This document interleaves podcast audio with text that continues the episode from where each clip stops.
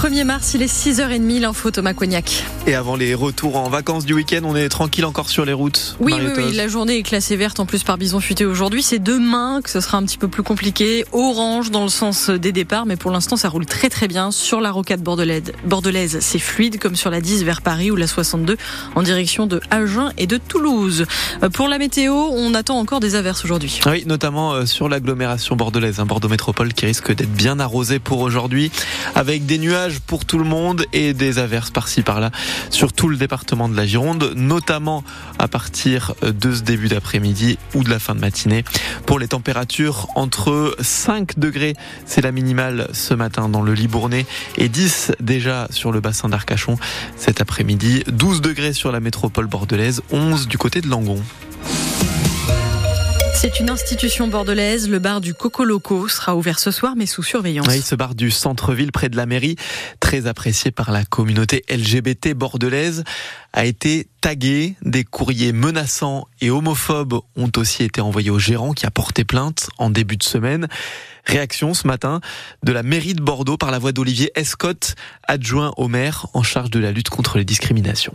Hélas, ça arrive encore en 2024, mais on a vu sur les dernières années qu'il peut y avoir par moment des actes comme ça LGBT-phobes qui ressurgissent. La ville de Bordeaux a notamment été marquée en 2022. La marche des fiertés euh, avait été agressée par un groupuscule euh, d'extrême droite. Dans le même temps, tous les passages arc-en-ciel installés par la ville de Bordeaux dans les différents quartiers qui sont une marque de soutien de la ville aux personnes LGBTQI+, avaient été euh, tagués. Il y avait une recrudescence à ce moment-là d'actes. On voit aussi sur certains événements que les réseaux sociaux euh, la fachosphère s'affole.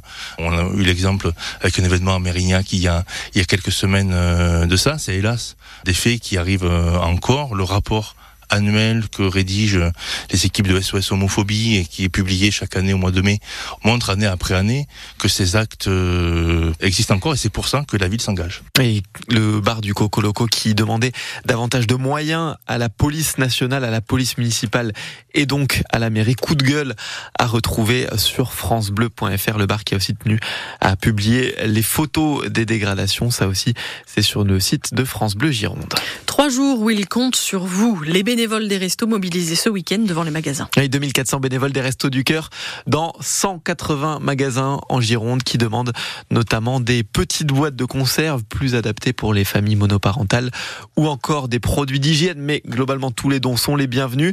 Et c'est aussi ce soir qu'on diffuse sur France Bleu Gironde le concert des Enfoirés qui passera aussi sur TF1. Tout cela, c'est à 21h10. Les images et les sons captés au mois de janvier pendant la semaine de concert qui a été tournée chez nous à l'Arquet Arena à Floirac. Il voulait très symboliquement prendre Paris. Oui, alors les bonnets jaunes de la coordination rurale manifestent ce matin au pied de l'Arc de Triomphe avant le dernier week-end du Salon de l'Agriculture. 150 manifestants ont installé des bottes de foin pour bloquer les avenues menant à la place de l'Étoile.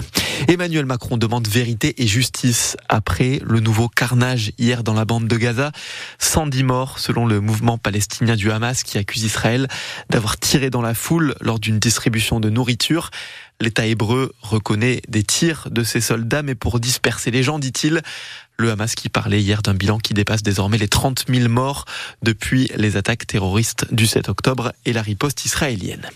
L'homme d'affaires bordelais Michel Oyon visé désormais par une enquête pour une possible escroquerie en bande organisée. Son domicile et ses bureaux à Paris ont été perquisitionnés. Les enquêteurs spécialisés dans la lutte contre le crime organisé soupçonnent des détournements pendant les liquidations de Gap, Camailleux et Gosport, des marques qui appartenaient à Michel Oyon. C'est la fin des méga promotions sur les produits d'hygiène. Oui, à partir d'aujourd'hui, fini le un shampoing ou dentifrice acheté, le deuxième offert. Les promotions sur ces produits sont limitées à 34%. Parmi les changements du 1er mars aussi, le tabac qui augmente pour certaines marques de le prix du gaz qui baisse en revanche de 5% en moyenne. Tous ces changements sont sur francebleu.fr. Et le mois de février qui se termine est lui le deuxième plus chaud de l'histoire en France. Bilan tiré hier par Météo France, plus 3,6 degrés par rapport à la moyenne. C'est le 25e mois d'affilée à ne pas passer sous les normales. En foot, on a enfin vu quelques sourires sur le visage des joueurs des Girondins de Bordeaux. Oui, après la bonne nouvelle de la journée d'hier, leur coéquipier Albert Ellis s'est réveillé après quatre jours de coma. Le joueur des Girondins touché à la tête samedi en plein match contre Guingamp n'est plus non plus sous assistance respiratoire. Il faut évidemment attendre les, de connaître les conséquences neurologiques sur Albert Ellis.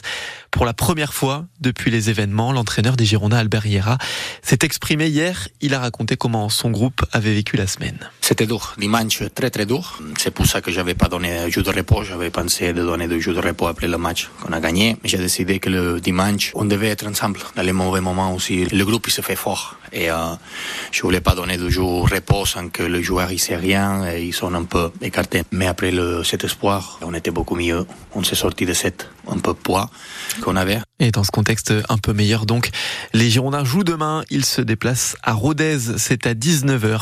En rugby, six joueurs de l'UBB appelés par Fabien Galtier pour Pays de Galles France dimanche prochain.